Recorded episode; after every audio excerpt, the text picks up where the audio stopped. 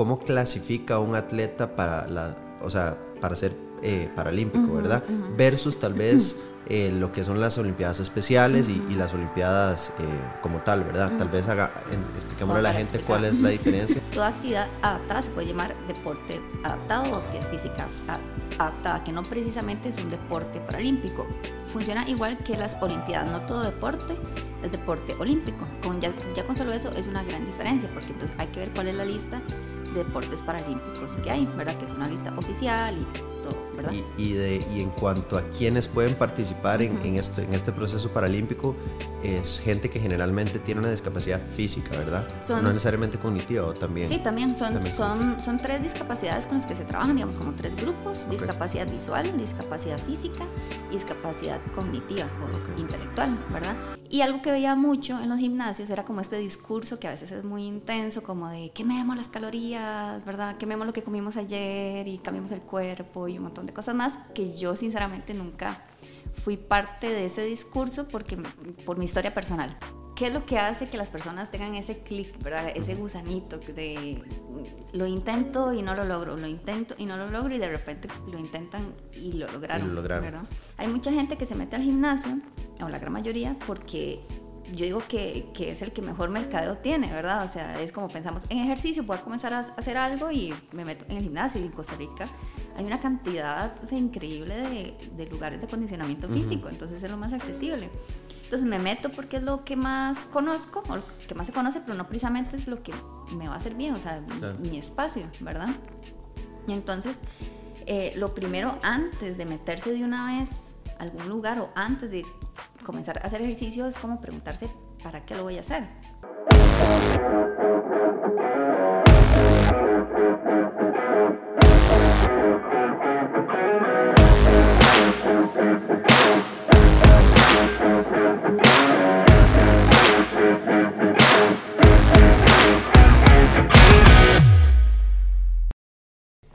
Bueno, bienvenidos a un episodio más eh, de Una Hora AMRAP, el podcast traído a ustedes por Doer Fitness. Hoy eh, estamos con Gretel Zanabria. Gretel, ¿cómo estás? Muy bien, ¿y vos, Gonzalo? Todo bien, por dicha, qué bueno tenerte por acá. Gracias. Gretel, ahora hablábamos casi que empezamos el podcast fuera, fuera de micrófonos y fuera cámaras y, estoy realmente yo hoy muy emocionado de compartir con vos porque creo que es un es un, eh, un approach y, algo y un tema súper interesante para mí que no hemos tocado antes en el podcast, entonces eh, eh, pues estoy, estoy bastante emocionado y yo sé que a la gente le va a gustar muchísimo también. Gretel, sos licenciada en psicología y además estás muy ligada al deporte. contanos un poquito de, de, tu historia, de cómo llegaste a donde estás y, y, también para que la gente te conozca un poco. Bueno, muchísimas gracias y muchísimas gracias a los que están atentos al podcast también. Bueno, Gonzalo, mi, mm, la forma en la que yo intenté ir ligando todo lo que yo fui estudiando fue como con el pasar de los años. Puedo decir que, no sé, más de 10 años tal vez. Yo soy psicóloga, pero lo primero que saqué fue sociología, que es una carrera como que te ayuda a tener mucho pensamiento crítico, a analizar muchas cosas, ¿verdad? Como fueron dos carreras en la UCR que se dura toda la vida, ¿verdad? Paralelamente siempre me interesó mucho la parte deportiva. Yo nunca fui deportista, así como tal, con el título. Comencé a hacer ejercicio como el gimnasio a los 16, por ahí, por mi papá, ¿verdad? Bueno, por mis papás en realidad.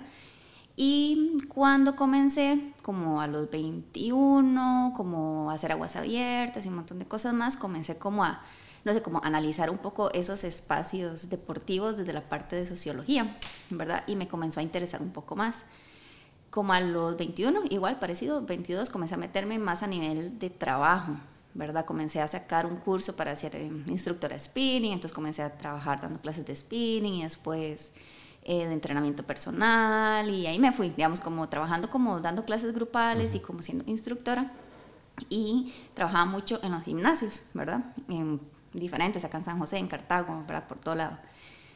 Y algo que veía mucho en los gimnasios era como este discurso que a veces es muy intenso, como de quememos las calorías, ¿verdad? Quememos lo que comimos ayer y cambiemos el cuerpo y un montón de cosas más que yo sinceramente nunca fui parte de ese discurso porque por mi historia personal, ¿verdad? O sea, como por la relación con la comida, con el cuerpo y un montón de cosas más. Entonces yo como instructora quise seguir haciendo un poquito el cambio, Entonces, en las clases de spinning intentaba no decir eso y enfocarme más en disfrutemos, en que también se puede comer así, también se puede moverse. Y, y poquito a poco como que fue haciendo ese discurso en las clases. Igual, ese fue como mi trabajo, ¿verdad? Perdona que te interrumpa ahí. El, estuve viendo tus, tus redes sociales y, y, justo porque diste en ese tema me acordé de un... De, una historia que leí que no sé si era cuando estabas empezando y si es en este momento en el tiempo, pero que estabas haciendo como las mediciones con un, con un paciente y, y, la señora era una señora, entiendo, y, tal vez contar un poco de esa historia como para entrar, para que sí, la gente... Sí, sí, te fuiste como bastante atrás en los posts. Sí, sí, no, yo, creo. Hice, mi tarea. sí. sí. eso fue uno de los momentos más importantes ya trabajando como entrenadora, digamos, eh, como entrenadora de pesas, de planta. Eh, tenía que hacer una capacitación para di esa primera evaluación, ¿verdad? Y era de observadora, entonces tenía que estar a la par.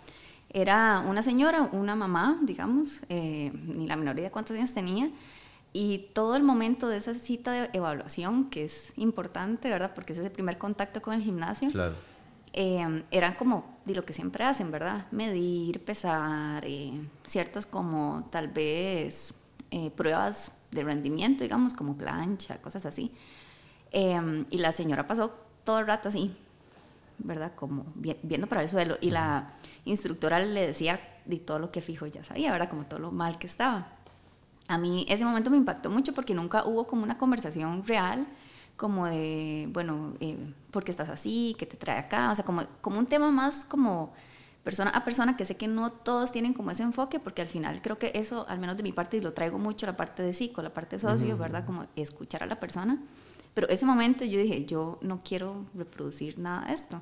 Cuando yo comencé a trabajar, digamos, mis, eh, mis programas de entrenamiento, que fue como por un tiempito también, eh, intentaba, o sea, alejarme por completo de eso, ¿verdad? O sea, como de, o sea, sé que es importante para muchas personas la parte física, o sea, yo no digo que no, nada más lo que intento es ampliar el abanico, ¿verdad? De decir, ok, ¿qué pasa si alguien llega y te dice como, quiero hacer ejercicio por mi salud mental o para sentirme bien, o sea... Que creo que hoy en día es un, o sea, no, no, no, tengo el dato exacto, pero estoy seguro que hoy en día con toda la apertura que ha habido con este tema, eh, es una de las razones o una de las, sí, una de las razones por las cuales la gente busca más el ejercicio. Ya no solo es quiero estar rayado, eh, fuerte, musculoso, sino que quiero ese break o, el ejercicio es mi anestesia para lo que sea y es un tema más mental, me imagino. Es que la pandemia también llegó a cambiarnos mucho. Claro. Y la forma en la que nos relacionamos con el espacio, con el cuerpo, con la salud física. Bueno, la pandemia creo que llegó a poner a la salud mental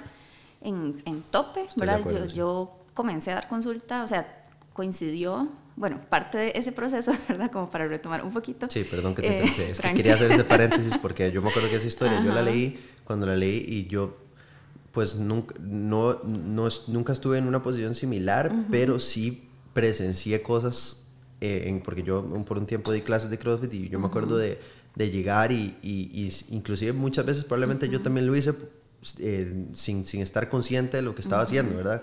Y de, como decirle a la persona, que estaba por primera vez teniendo la introducción a algo físico, tal vez como, madre, no, la sentadilla está mal, eso está mal, y todo era mal, mal, mal, mal. Y yo dije, puchica, tal vez en algún punto yo hice eso y estuvo mal, correcto. Sí, es que lo que le enseñan a uno cuando entra al mundo del de ejercicio, y más como entrenador, ¿verdad? o sea, como, como ponerle la meta. Al final yo creo que son buenas intenciones de las personas que están en esa posición de que te quieren ayudar, pero tal vez la forma de canalizar es lo que no llega adecuadamente a la persona que está tratando de recibir el servicio. De canalizar y de leer, ¿verdad? O sea, Creo que uno puede ir viendo si la persona se está sintiendo cómoda o si quiere decir algo más. Es como parte como de ese primer acercamiento. Sí, te entiendo. Pero te eh, interrumpí. Sí, seguimos con tu historia. Te decía que eh, estuve trabajando como en esa área de ejercicio em, desde los 21 más o menos. Y mm, abrí la página, Body Positive Workout, qué sé yo, que puede tener como unos 5 años más o menos. Que ahí fue cuando ya intenté como como centralizar todo, ¿verdad? O sea, como ser crítica del discurso, digamos, hegemónico del, digamos, del deporte y del ejercicio, que se enfoca solo en cambiar el cuerpo y abrirlo un poquito más, y poner siempre de importancia la parte de salud mental, ¿verdad? Y seguía trabajando en eso, ¿verdad? Y llegó pandemia, ¿verdad? Yo daba clases de yoga, ¿verdad? Porque también soy profe de yoga, profe, eh, yoga inclusivo, o sea, un montón de cosas y entonces trabajaba mucho en eso. Llegó la pandemia y como todos los que trabajamos en la parte deportiva fue como... Sí, hay que ver qué hacemos. Reinventarse. ¿Cómo nos reinventamos? Exacto. y para eso yo ya estaba graduada de psicología, ¿verdad? Entonces ya tenía bachiller en socio y licenciatura en psico.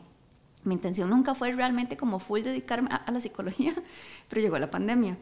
Y en eso de dar clases virtuales, la parte económica, ¿verdad? Como que se fue al suelo y yo también colapsé. O sea, mentalmente y emocionalmente colapsé. Y um, ahí mi familia me dijo, ¿por qué no te abrís un consultorio? ¿verdad? Mi intención ya era ir cambiando, que la gente dejara de conocerme por ser entrenadora o instructora y que comenzara a conocerme como psicóloga. Ese cambio, digamos, lo hice en el 2020, pero fue como, o sea, en el, hacia mitad del 2020 fue cuando abrí el consultorio de psico general y tirarme al agua. Abriste consultorio en media pandemia. En media pandemia, sí, en junio del 2020. Bueno, muy, muy gata. ¿Y tenías, eh, podías tener eh, cliente, eh, consulta presencial o todo lo hiciste? al principio todo fue virtual. Okay. Y ya tuve el primer paciente presencial que así, o sea, me removió todo, casi me vomito después, porque también era como mis primeras veces, ¿verdad? Em, y pues el consultorio por dicha debido a que mucha gente me conocía por la página, ¿verdad? Eh, comenzó a surgir también más y entonces al final fui como alejándome de las clases grupales en sí, o sea, como trabajo, pero la página siempre porque es un discurso que creo que es necesario. Claro. Y, y después me fui por el tema de psicología general y hay un poco deportiva y en el año pasado me salió la oportunidad de eh, que me contrataran en el Comité Paralímpico Nacional. Entonces que era uno de mis sueños, porque siempre ha sido uno de mis sueños eh, a nivel deportivo como acompañar a un atleta, pero un paratleta, que siempre fue como lo que más me llamó la atención, el tema de discapacidad, por eso siempre estaba metida con, como en cosillas de em, entrenamiento adaptado y cosas así. Y apenas me llamaron, yo dije, o sea, ¿Cómo conseguiste ese contacto, ese, ese de, la nada? Eh, una colega me recomendó, o sea, andaban buscando, una colega me recomendó eh, me contactaron, mandé el currículum como en enero y mm, hasta abril tal vez fue cuando ya comenzaron con el proceso y sí, como abril, mayo, no, o sea, ni siquiera me acuerdo, y de a tirarse al agua y al final, por dicho, me dijeron que sí.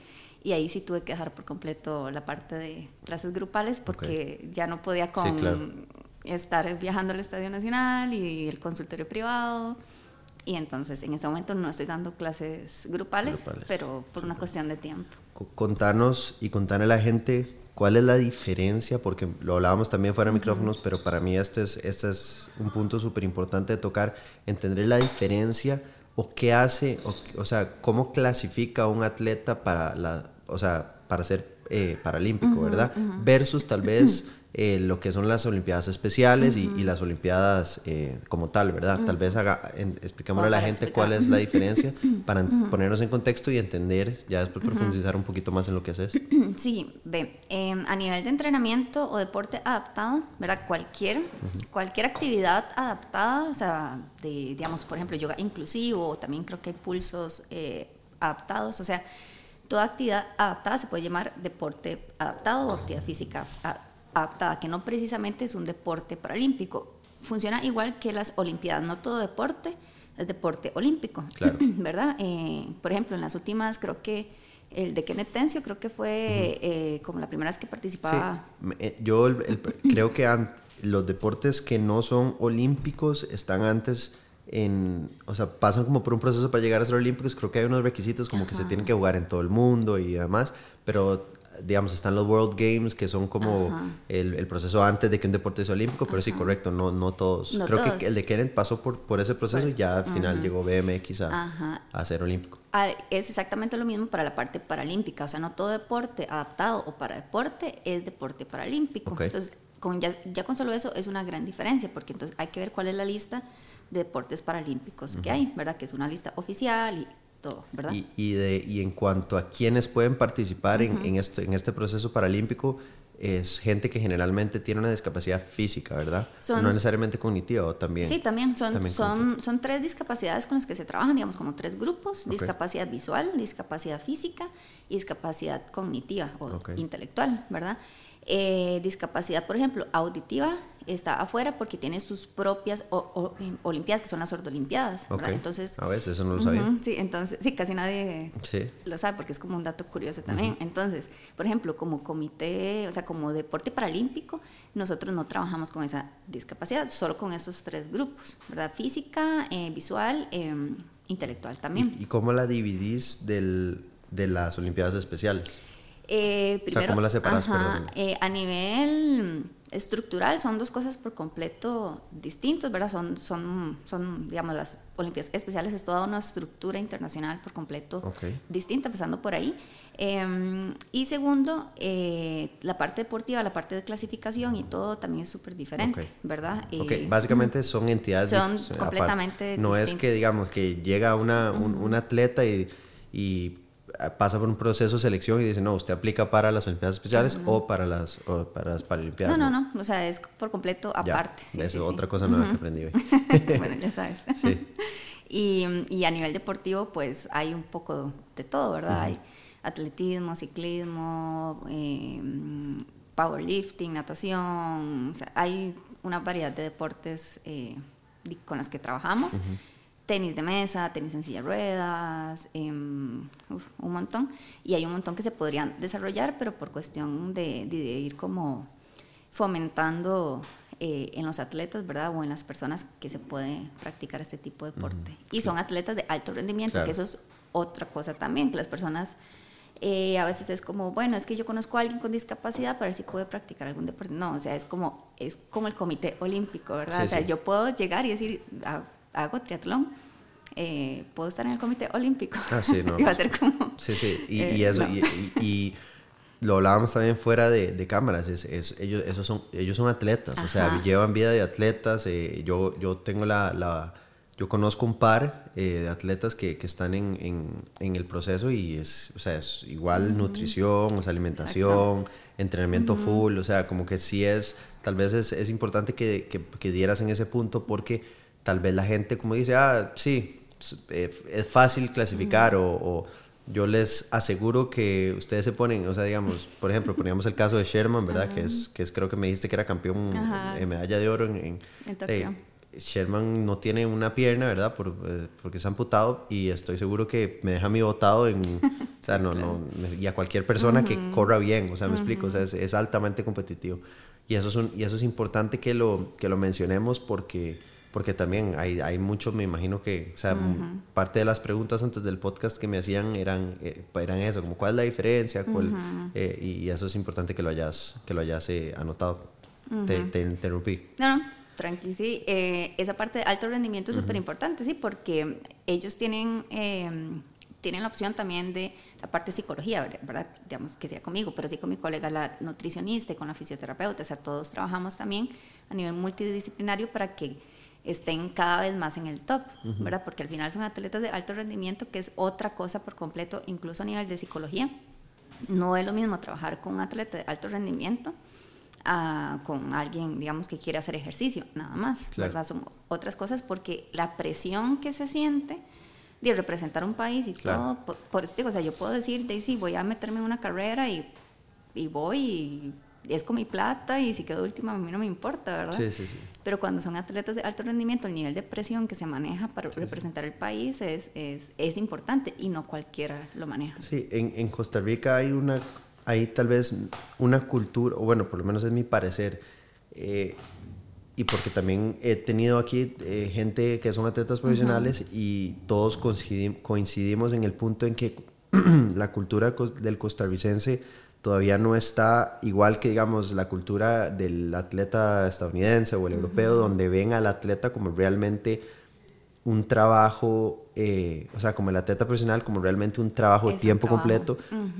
hasta que, pero sí, el, cada cuatro años, cuando son las Olimpiadas o las Paralimpiadas o lo que sea, esperan que ganen medalla de oro. Entonces, la, critican. Claro, y, todo el mundo critica, y es que aquí somos unos inútiles, que pero, pero a la misma vez no está el apoyo, no está, y tampoco ven el trabajo que hay psicológico, el trabajo que hay de nutrición, el trabajo que hay de deportivo detrás de una persona de estas. Quería, quería ah, ya entrando un poquito en, en, este tema, ¿cómo abordás y cuáles son desde, tu, desde tu perspectiva las, los temas más importantes mentalmente o psicológicamente hablando eh, para un atleta de este tipo, ¿verdad? Porque cuáles son sus inseguridades más grandes o, o, cómo, cómo lo abordás, digamos, qué, qué, cosas importantes tenés que, tenés que decirle o, o incentivarle para, para poderlo, digamos, ir, ir, ir armando, pues, para decir, por decir.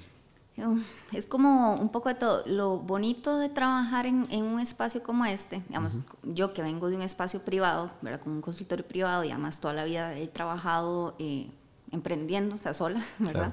Eh, entrar a un espacio como un equipo de trabajo ha sido muy bonito porque puedo tener acceso o podemos tener acceso a trabajar en conjunto. O sea, yo puedo hablar, o sea, ahí está la nutricionista, ahí está la fisioterapeuta, ¿verdad? O sea, que nos mantenemos en contacto, pero además tengo el chance de poder hablar con el entrenador de poder hablar con los papás si son chicos, ¿verdad?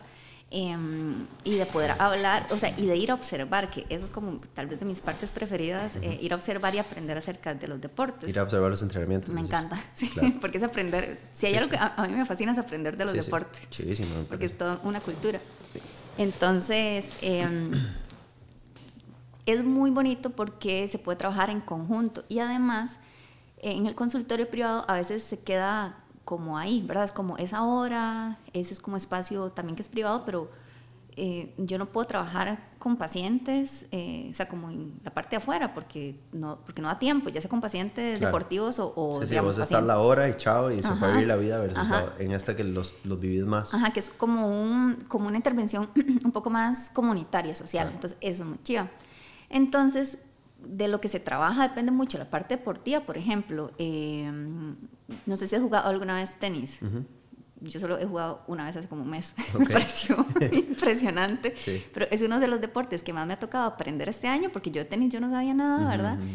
Y de los que más me parece o sea, increíble la parte mental, o sea, lo, lo que tiene que ser, porque tenis es doloroso a niveles como de que un movimiento chiquitito, o sea, si no haces bien un toquecito, o sea, te cambia por completo todo. Es ah, como algo mucho de física también.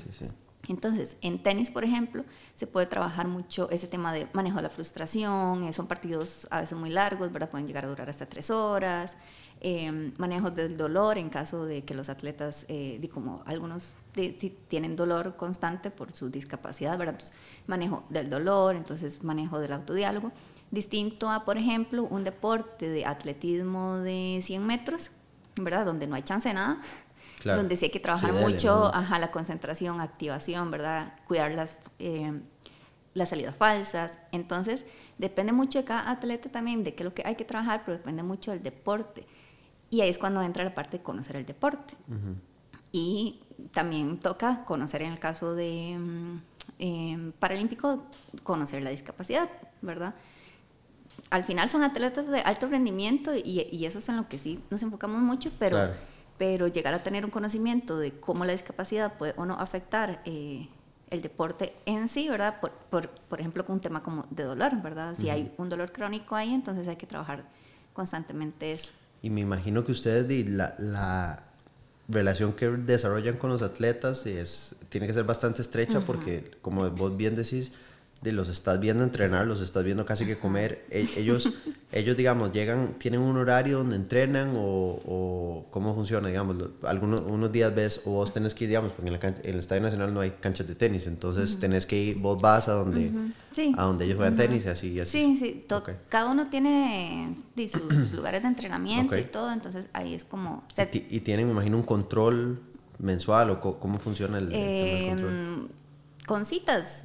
sí, depende de qué, tan, qué tanto tenga que trabajar. Hay algunos que sí, tal vez los veo una vez al mes, otros que cada 15, otros que semana, ¿Y, dependiendo. ¿y eso, ¿Y eso es obligatorio o depende de si el, digamos, si entras al, al, comité, es obligatorio que tenga, te, tengan la cita de psicología, la cita de nutrición o básicamente es, es Es Depende como, de cada quien. Tal vez lo que queremos que sea como arduamente recomendado. Arduamente, sí. Dependiendo también del proceso en el que esté, porque por ejemplo, tal vez pueden entrar algunos nuevos, que sí, pero en este momento sí, por ejemplo, estamos enfocados en los atletas que van para Santiago, que son los para Panamericanos, Okay. y París, ¿verdad? Que es el próximo año. Ok. Entonces, eh, son como prioridades y ahí ya vamos como desarrollando, pero así más o Bueno, me, me parece chivísima e interesante que dichosa que, que tenés ese trabajo, porque además creo que estás ligando de dos de las cosas que de la conversación que hemos tenido en poco tiempo he notado que te gusta, que es como la parte de psicología con la parte deportiva. Entonces, de ahí estás estás súper bien. ¿Cómo,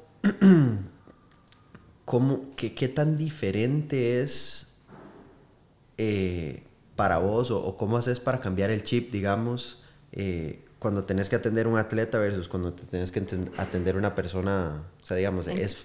en clínica, en digamos, clínica. ¿es, es fácil cambiar ese chip o, o tenés que lite- literalmente hacer como un seteo mental, ok, ahora paso de ser la psicóloga deportiva a la psicóloga, eh, no sé cómo se dice, clí- clínica, Ajá. sí. Sí. em, Porque, perdón, porque me, fuera de cámaras me decías que estás entrenando, eh, perdón, trabajas en el, en el comité en la mañana y en la noche te vas a dar consulta privada. Ajá, exacto, sí. En el día estoy en el estadio y en la noche voy eh, al consultorio privado. Em, yo lo veo como, como sacar carpetas, ¿verdad? In- incluso cuando llega un paciente nuevo, eh, que, de lo cual, del cual no sé nada, ¿verdad? Cuando se sienta al frente y me comienza a contar, voy como, como categorizando, ¿verdad? Como, bueno, por cuál tema va a ir para ver si sí puedo ayudarle, porque incluso hay temas en los que en los que no, ¿verdad? Eh, a, a nivel de consultorio, yo digo que soy como, como el doctor general, ¿verdad? Como una psicóloga general, o sea, puedo atender diferentes cosas, pero a nivel de especialidad, o sea, si hay algo que yo no puedo atender, por X o Y, refiero a algún colega que sí tenga más especialidad, ¿verdad? Eh, pero al final lo veo como lo mismo, o sea, es como estar al frente de una persona y acompañarla en su proceso, eh, que eso es lo que yo más valoro de mi trabajo, que valoraba también como instructora. O sea, a mí lo que más me encanta de ser instructora era acompañar a alguien en su proceso de mejorar la relación con el ejercicio, de adherencia también, y después ojalá soltarlo. O sea, esa como instructora era mi principal, digamos, eh, meta. que la persona me dijera, Gre, ya lo logré, ya soy súper constante con el gimnasio, eh, ya no necesito tus servicios como entrenadora personal, qué sé yo. Y yo feliz, Claro. Como instructora eso era lo que yo más quería. In- Incluso acompañar a una persona literal a cruzar la meta, qué sé yo, prepararlo para una carrera, eso era lo que más me gustaba. Entonces, pasar ese valor de acompañamiento a psicología se me hizo, digamos, relativamente fácil porque fue como, ok, igual es acompañar a una persona que la intención, por más dolorosa que sea, también va a ser que no lo vuelva a ver, ¿verdad? O sea, como que en algún momento distanciemos las citas y que sea como chao. Y en psicología deportiva es un poco distinto, al menos eh, en el espacio tipo eh, en el que trabajo, porque seguro sí constantemente los veo, pero el objetivo siempre va a ser como acompañarlos lo más que pueda posible eh, y ojalá cumplir sus, sus metas, ¿verdad? Y si terminan ahí, pues bien, soltarlos y si siguen, pues seguir trabajando constantemente. Claro. Entonces, hay que, sí hay que hacer como un cambio de chip, digamos, porque por lo que me, por lo que me explicas. Pero, pero es, es intere- interesante que de, puedas, tengas el, el abanico de opciones, ¿verdad? También abierto, como que, que puedas eh, estar hablando de cómo ser mejor en cierto deporte basado en una, y de un punto a otro y de, una- de un problema que una persona pueda tener en su vida o, o, o también la parte, la parte de introducción al, al ejercicio, que es la parte también que, que quería que conversáramos un, un poquito. ¿Vos por qué crees o, o cuál crees que sean las razones más importantes por las cuales una persona que tal vez quiera hacer ejercicio eh, le cueste tanto dar ese primer paso?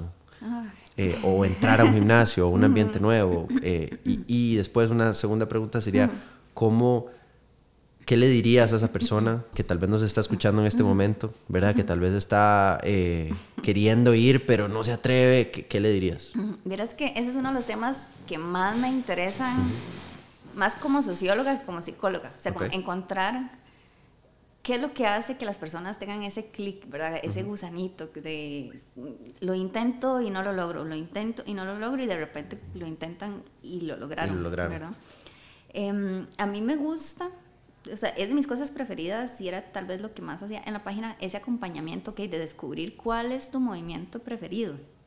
O sea, a nivel de ejercicio, ¿verdad? E ir descubriendo un poco incluso con qué era lo que te gustaba antes. Hay mucha gente que se mete al gimnasio, o la gran mayoría, porque yo digo que, que, es el que mejor mercadeo tiene, ¿verdad? O sea, es como pensamos, en ejercicio voy a comenzar a hacer algo y me meto en el gimnasio y en Costa Rica hay una cantidad increíble de, de, lugares de acondicionamiento físico, entonces es lo más accesible. Entonces me meto porque es lo que más conozco, o lo que más se conoce, pero no precisamente es lo que me va a hacer bien, o sea, mi espacio, ¿verdad? Y entonces, eh, lo primero antes de meterse de una vez a algún lugar o antes de comenzar a hacer ejercicio es como preguntarse, ¿para qué lo voy a hacer? ¿Verdad? O sea, qué es lo que realmente me, va, o sea, me motiva o en, o en, qué me va a llenar o en qué número de prioridad está en mi vida, ¿verdad? Porque hay personas que dicen, sí, quiero comenzar a, hacer ejercicios. Ok, bueno, ¿saben cómo está tu rutina? Y tal vez, no sé, es una chica que mmm, trabaja tiempo completo y que además está sacando unas materias en la U todavía y que, no sé, se encarga de algo en su casa. Y cuando vamos viendo es como, bueno, eh, ok. El tiempo está limitado. Ajá, entonces, ¿de qué prioridad, de qué número de prioridades es el ejercicio en tu vida? Si las personas dicen, de siete, ok, o lo tratamos como siete, o lo subimos, ¿verdad? O sea, las dos están bien, ¿verdad? Entonces, cuando aliviamos esa presión, es como, bueno, ¿cómo trato una prioridad de siete? Es, ok, y puedo hacer un poquillo los sábados. ¿No está bien? Comencemos con eso las personas también a veces empiezan con ese boom, ¿verdad? De cuatro veces a la semana, una hora. ¿Y qué es lo que sucede con ese camino? No es que no sea eh, positivo ni nada así, sino que es un camino un poquillo complicado porque sí, la primera semana fui cuatro veces, súper. La segunda semana, de ahí ya algo sucedió, ¿verdad? Entonces fui tres veces y entonces ya se siente como, ah, la tercera semana otra vez cuatro veces, todo bien, y a la cuarta semana dos veces porque, de no sé, porque la chica le vino la menstruación o porque y por ahí salió algún evento y entonces ya esa cuarta semana se siente un bajón. Sí, como que siente, siente que... Un fracaso. Lo, lo que, sí, exacto. Lo que, lo que te entiendo es tal vez como poner metas que sean realistas acorde a tu, a tu horario y a tus prioridades ah. para que te sientas bien si le das check. Ajá, porque lo que necesitamos es reforzar la conducta también. No solo ver qué tan importante es, sino reforzar la conducta. Entonces, esa cuarta semana que se hizo dos veces, se siente como ese fracaso, ¿verdad? Entonces ya es como... Ah, sí, en vez de ver, decir, hice dos veces que antes no hacía. Ajá, exacto. Y la gente subestima la importancia de una vez a la semana, porque la gente no es, o sea, no es nada. Y es un camino más largo, pero más, más... Sostenible. Ajá, exacto. ¿Por qué? Porque entonces digo, ok, voy a empezar una vez a la semana. Ok, la primera vez lo logré, check. Segunda vez, igual, segunda semana, lo más seguro es que sí. Pero la tercera semana ya es como, ok, ya tengo ganas como de un poquillo más, ¿verdad? Entonces al rato para la cuarta semana o lo hace más intenso o sube a dos veces o se mantiene con una vez a la semana y ya fue un mes de check. Para el segundo mes tal vez ya sube a dos y entonces esas dos veces a la semana que en el camino anterior se sentían un bajón, como un fracaso, en este va a ser como uh, un logro. Y así se va hasta que muchas veces ya se termina con cuatro veces a la semana incluso, pero de a poquitos. ¿Por qué? Porque entonces ya logré hacer el espacio en mi rutina, ya logré sentirme, eh, digamos, como reforzada, que es algo de lo que soy capaz de hacer. Ya se vuelve parte de mi identidad, que eso es súper importante para sostener algo, ¿verdad? O sea, vos que haces CrossFit, ¿verdad? es parte de quién son, ¿no? Sí, o sea, la gente te conoce fijo como alguien... y, y, no solo eso, sino que a mí me cambió la vida. Exacto, entonces es parte de quién es Gonzalo. Así como yo a nivel deportivo también es parte de lo que soy. Si no forma parte, o sea, en el momento que ya la parte deportiva o de actividad física es parte de la identidad, ya te comienzan a regalar cosas, qué sé yo, si haces yoga ya te regalan un par de blogs, si haces pole dance, entonces ya como, uy, la chica que hace pole. Entonces ya eso es un paso súper importante para la adherencia, porque es como, esto es lo que soy. Y ahí es muy difícil dejar algo que yo soy. Entonces la adherencia va a estar. Y es un camino es más largo, tal vez con más cansadillo, pero empezamos con una vez a la semana y la gente subestima muchísimo esa vez a la semana, por ese lado, porque dices que no veo resultados, que ese es otro tema. ¿Cuáles resultados estamos esperando? Claro. Casi siempre son físicos. Sí. bueno, interesantísimo y creo que me gustaría, digamos, tal vez aportar, y no, yo dale. no soy, digamos, psicólogo ni nada por el estilo, pero desde mi punto de vista, a veces, porque como bien decís, de yo, yo entreno cinco veces a la semana, todos los- eh, todas las semanas, pero no siempre estoy como motivado para entrenar. ¿Me explico? O sea, no, de- ya, ya, digamos, para mí se volvió algo más de disciplina. eh, y algunos días sí estoy, estaré motivado, otros días no, y así funciona. Pero lo que sí noto es que muchas veces hay que dejar como que la disciplina, y esto lo, lo, lo- es este, este refrán, digamos, o, o este, o este punto lo escuché de un, de un nutricionista con el que tuve entrevista también, eh, podcast aquí también, y él me dijo, "Ma, es que hay que esperar a que la motivación alcance a la disciplina, porque yo me imagino que en estos casos que vos estás diciendo de la persona que empezó con una vez a la semana y tal vez no vio resultados inmediatamente, pero continuó haciéndolo una vez a la semana, después pasó a hacer dos, después pasó a hacer tres, eventualmente esta persona va a decir, puchica, me siento con menos grasa, si es que son físicos sus, sus, sus, eh, sus metas, o si mentalmente voy a empezar a hacer ejercicio para bajar el estrés y se está sintiendo más relajado en el trabajo o más tranquilo en sus relaciones interpersonales y está viendo tal vez como un avance o algo positivo de tan solo hacer dos o tres veces a la semana, inmediatamente va a decir, ah, mira, esto me funcionó, subamos la dosis. Y entonces ahí es donde yo pienso como que hay que dejar que la motivación alcance a la disciplina. Me explico, para ya después, eh, de- después se vuelve parte de tu identidad y se vuelve, y ya no sé si hay ciencia detrás de esto, pero yo imagino que si vos haces constantemente algo por cierta cantidad de tiempo, se vuelve ya como mecánico y, y ya lo más bien te hace falta si no lo haces. Es, es parte de la rutina de uno, ¿sí? Em, en eso de la motivación, a mí me gusta también verlo como que la motivación es una consecuencia, no es un requisito. Exacto. ¿Qué queremos decir con esto? Bueno, eh, esto sucede mucho también como a nivel de pacientes, por ejemplo, em, con depresión, ¿verdad? Que es como que pierden las ganas de hacer mu- muchas cosas. Y es como, no tengo ganas de levantarme la cama, no tengo ganas de cepillarme los dientes. Es como, que está bien. ¿Qué tal si partimos de que no vas a tener ganas? ¿Qué tal si partimos de que ahí no, o sea, no va a haber ese motor? Pero igual lo vamos a hacer porque te hace bien, ¿verdad? Algo parecido es a veces con el ejercicio, ¿verdad? No solo todo este tema, porque hay mucho abordaje de, de cómo, de cómo podemos ayudar a una persona que se mueva más, ¿verdad? Pero cuando las personas están un poquillo ahí trabadas, ¿verdad? Es como, ok, ¿qué tal si lo hacemos sin ganas? Y empecemos con 20 minutos, ¿verdad? Y la motivación es una consecuencia, ¿por qué? Porque fue ese check, bueno, lo hice.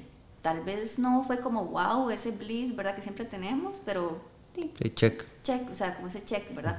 Poquito a poco, si logramos que la persona se concentre en, lo- en cositas de motivación, o sea, como de en el momento, por ejemplo, que bien se siente o logré esto, en lugar de todo lo que duele, todo lo que se sufre, cada vez que se hace, va a lograr tener como ese mindfulness, ¿verdad? De, de estar presente, de esto me hace bien, y entonces eso va a ir reforzando y va a ir reforzando y va a ir reforzando constantemente y poquito a poco se va volviendo parte de, de la rutina. No precisamente puede ser que siempre lo disfruten, ¿no? Porque es, vos como atleta lo sabemos. O sea, No yo, siempre lo Yo no me levanto a las 4 y 20 de la mañana diciendo, wow, sí, Sí, voy- usted- ustedes los atletas para mí son... Es como, o sea, no. y, y los corredores yo no entiendo. O sea, digamos, sí, uno, uno, uno sufre y todo, pero ustedes se levantan a las Es 4 de la si mañana, no están locos. tiempo. Tienen que estar locos. Son sí. dos sesiones antes de ir a trabajar, o sea, no. Sí, sí. sí, No, no, y lo hacen y, y usted sale, uno sale, bueno, yo, yo que vivo por aquí, uno sale a, a Lindora a las 5 de la mañana, un domingo, y hay gente que lleva ya 10 kilómetros. O sea, es una locura, pero bueno,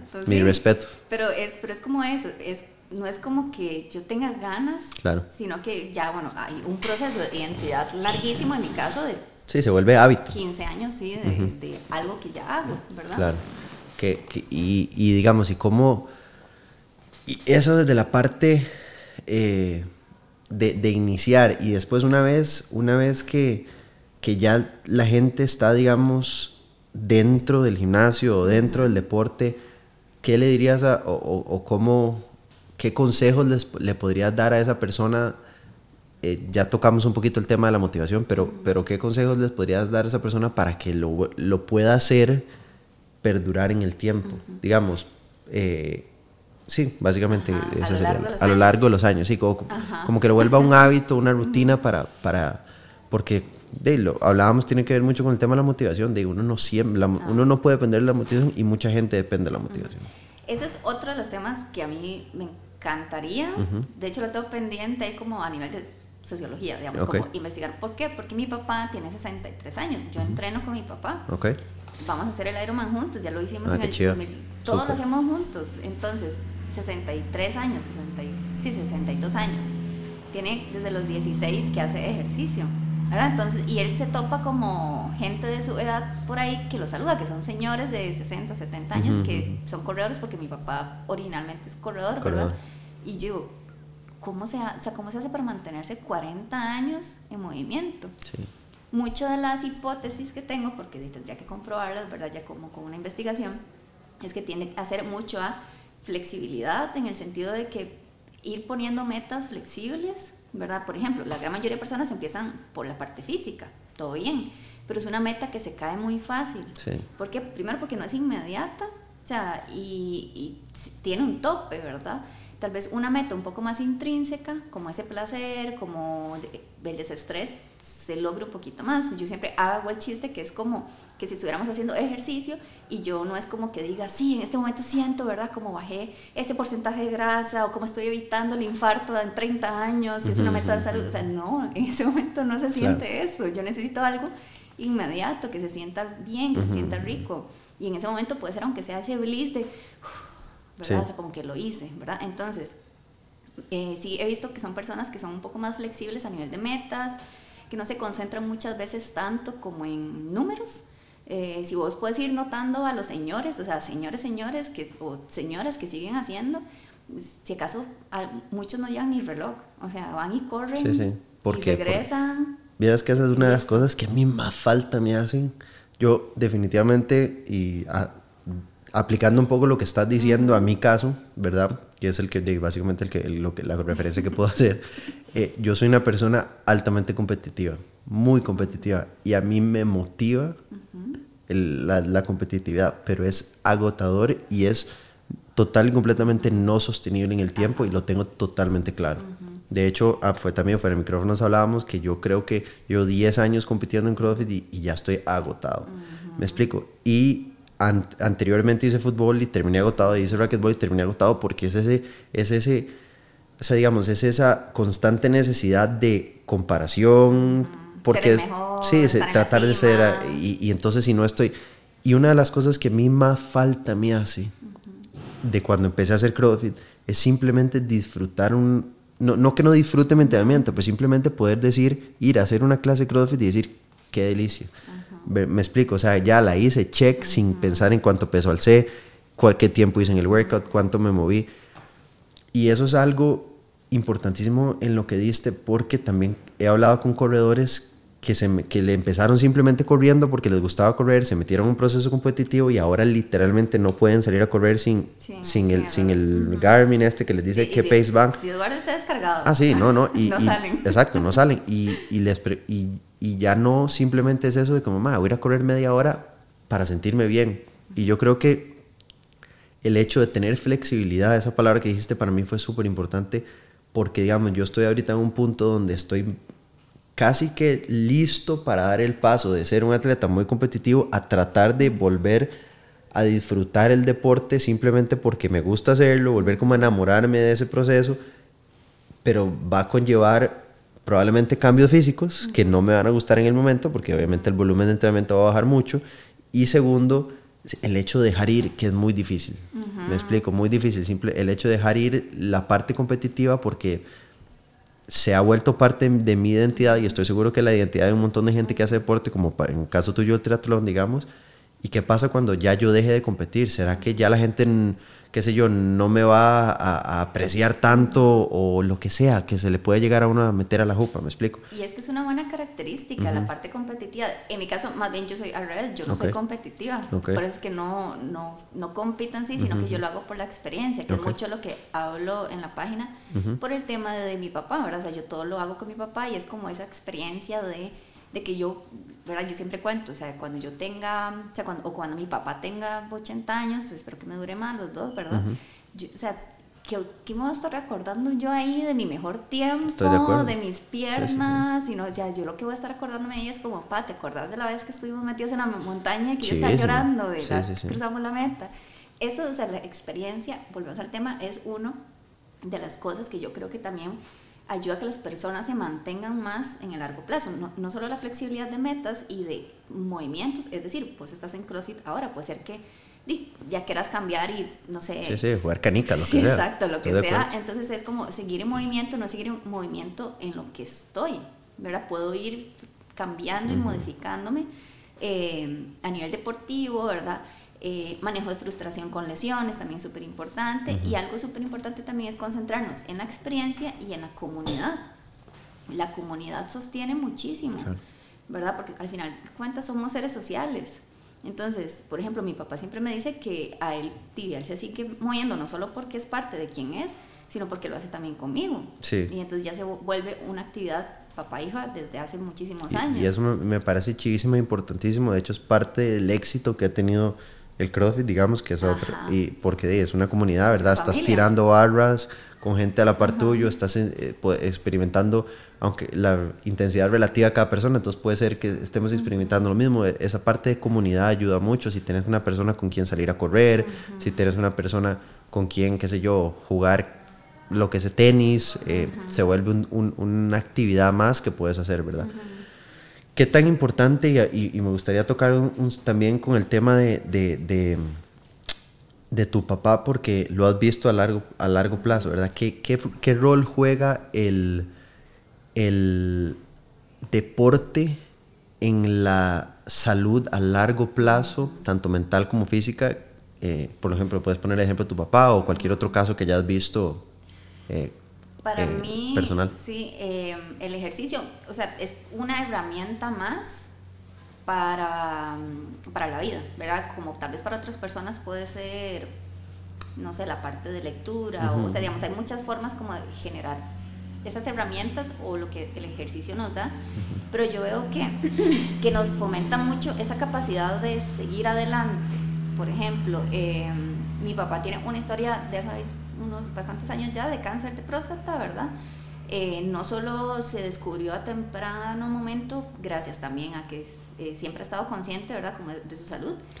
Sino que la recuperación fue muy rápida, ¿verdad? También por, porque su cuerpo estaba, digamos, de cierta forma protegido y su mente, ¿verdad? O sea, ver a mi papá, que es un maratonista, que ha hecho el chiripo, o sea, la carrera del chiripo como 13 veces. O y la fortaleza mental que da eso. Ajá, a que su meta era dar una vuelta a la cuadra caminando o de la cama al baño, o sea, en su momento fue súper impresionante, pero yo dije, acá es donde de verdad, gracias al ejercicio, tenemos muchas herramientas, que yo no digo que las personas que no hagan ejercicio, porque a veces eso sucede que tendemos como a moralizar el ejercicio y somos mejores personas y es no otro, es así. otro post que vi en ah, página. Ah, bueno, sí.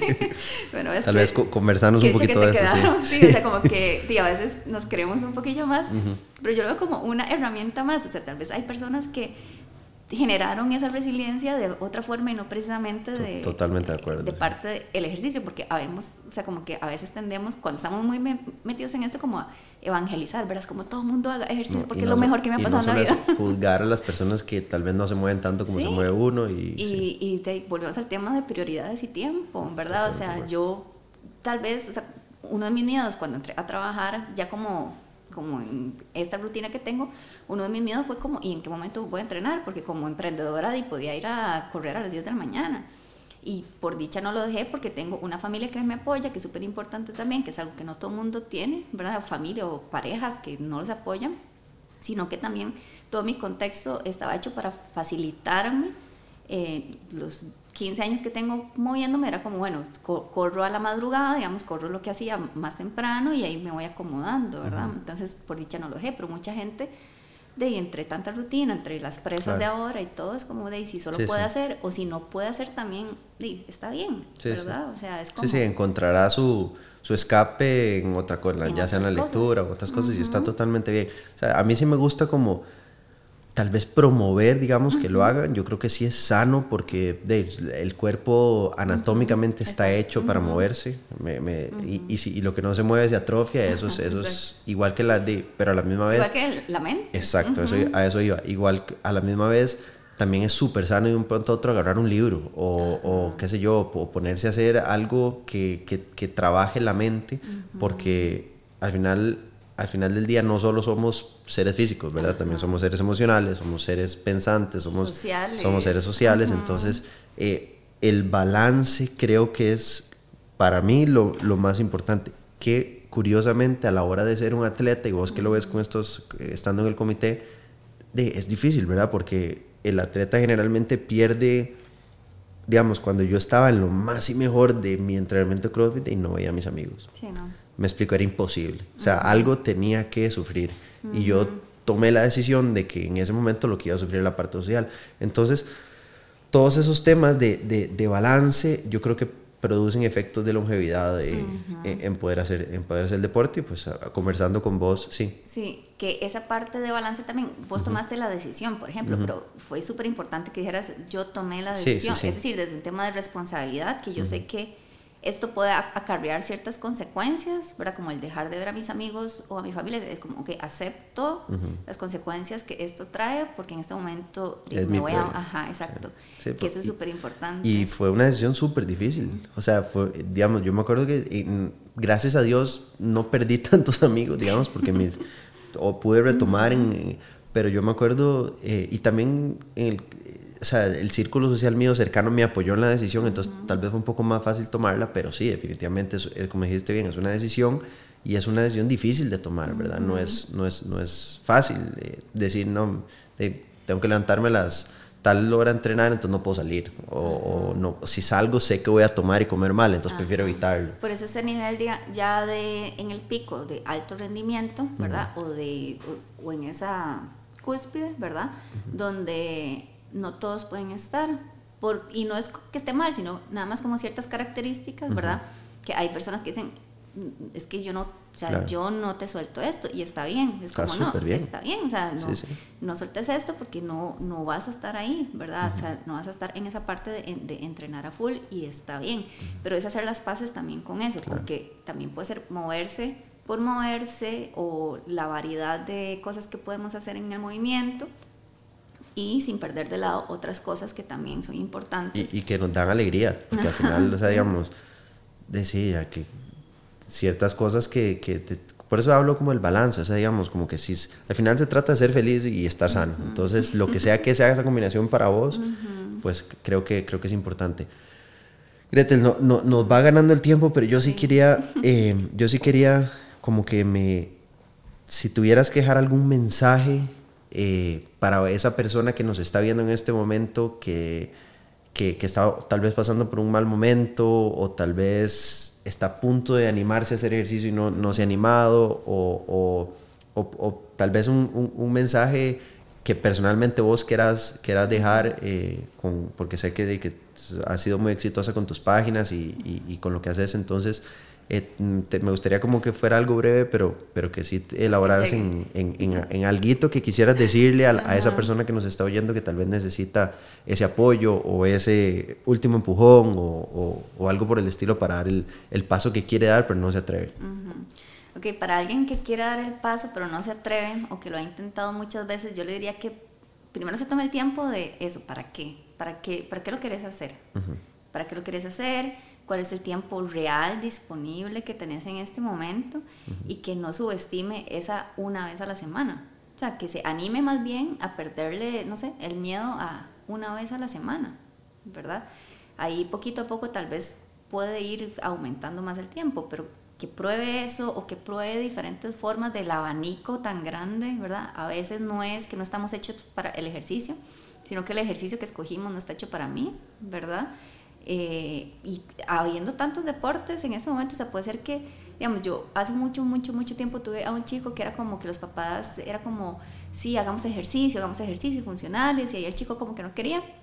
Y al final el chico era como más, que le gustaba más la parte intelectual, em, y terminó en ajedrez, que es un deporte, ¿verdad? Entonces, que se dé el chance también de probar las cosas y de fallar. Es solamente principiante, que te iba a comentar pero después. O sea, es como, démonos el chance de probar diferentes formas de movernos. Y si fallamos, pasamos a otra cosa y listo, así como es con la comida. La única forma de saber qué, nos gusta comer es comiendo. La única forma de saber cómo nos gusta movernos es... Tratando todo. Exacto. Creo que eso sería como de las muchas cosas que puedo decir con lo que pueden empezar, ¿verdad? Que se den el chance de probar cosas una vez a la semana. Está interesante. Y, y súper válido, porque al, final, como bien vos decís, de ahí es es, es, dar ese paso, este me gustó, esto no me gustó, y ahí ir encontrando dónde está el nicho de uno, ¿verdad? Exacto. Perfecto. Gretel, me, me, me gustaría si hay alguien ahí que, que, que, esta, esta parte al final también me gusta como que, yo digo la parte de vender, pero es, es realmente que te, de que igual aquí la producción nos, nos va a ayudar con tus redes sociales y con todo lo demás, pero a dónde te encuentra la gente, si, si alguien quiere una cita con vos, eh, a dónde atendés, en fin, como que te ven, la vendas parte, la parte de ventas. la parte de ventas, porque tengo muchas cosas de venta. Exacto, dale, dale, promocionarlo todo. Es Exacto. Eh, bueno, la página en sí de ejercicio y salud mental es Body Positive Workout. Ahí en este momento lo que tal vez puedo ofrecer un poco más son talleres, eh, qué sé yo, si alguien es entrenador y quiere tener un poco de guía o gimnasios donde quieran tener charlas en relación a psicología, en relación a mejorar la relación con el ejercicio, eh, o entrenadores que se quieran ir capacitando un poquito más como en esa apertura, por ejemplo, de cómo ayudar a las personas a la adherencia o cómo intentar tener un, discurso, ¿verdad? Como más abierto. Esa es la página. Super. Body Positive Workout, ahí estoy constantemente eh, poniendo contenido. Ok. Eh, bueno, en historias últimamente, no tanto. En posts. sí, es un poco difícil. sí, sí. Pero bueno, em, esa es la parte de psicología y salud mental y ejercicio, perdón. La parte del consultorio es el sillón amarillo. Eh, esa es psicología general, atiendo en Cartago, en Los Ángeles y virtual, ¿verdad? Esa es como la parte más de consultorio, eh, de, consultorio de psico. ¿Y te escriben ahí? Eh? Me escriben ahí, ahí sale mi número y todo. Ahorita sí, tengo que ser sincera, tengo agenda cerrada por cuestión de tiempo, pero me pueden seguir ahí y apenas eh, ponga espacios, pues, pues que, se, que se contacten.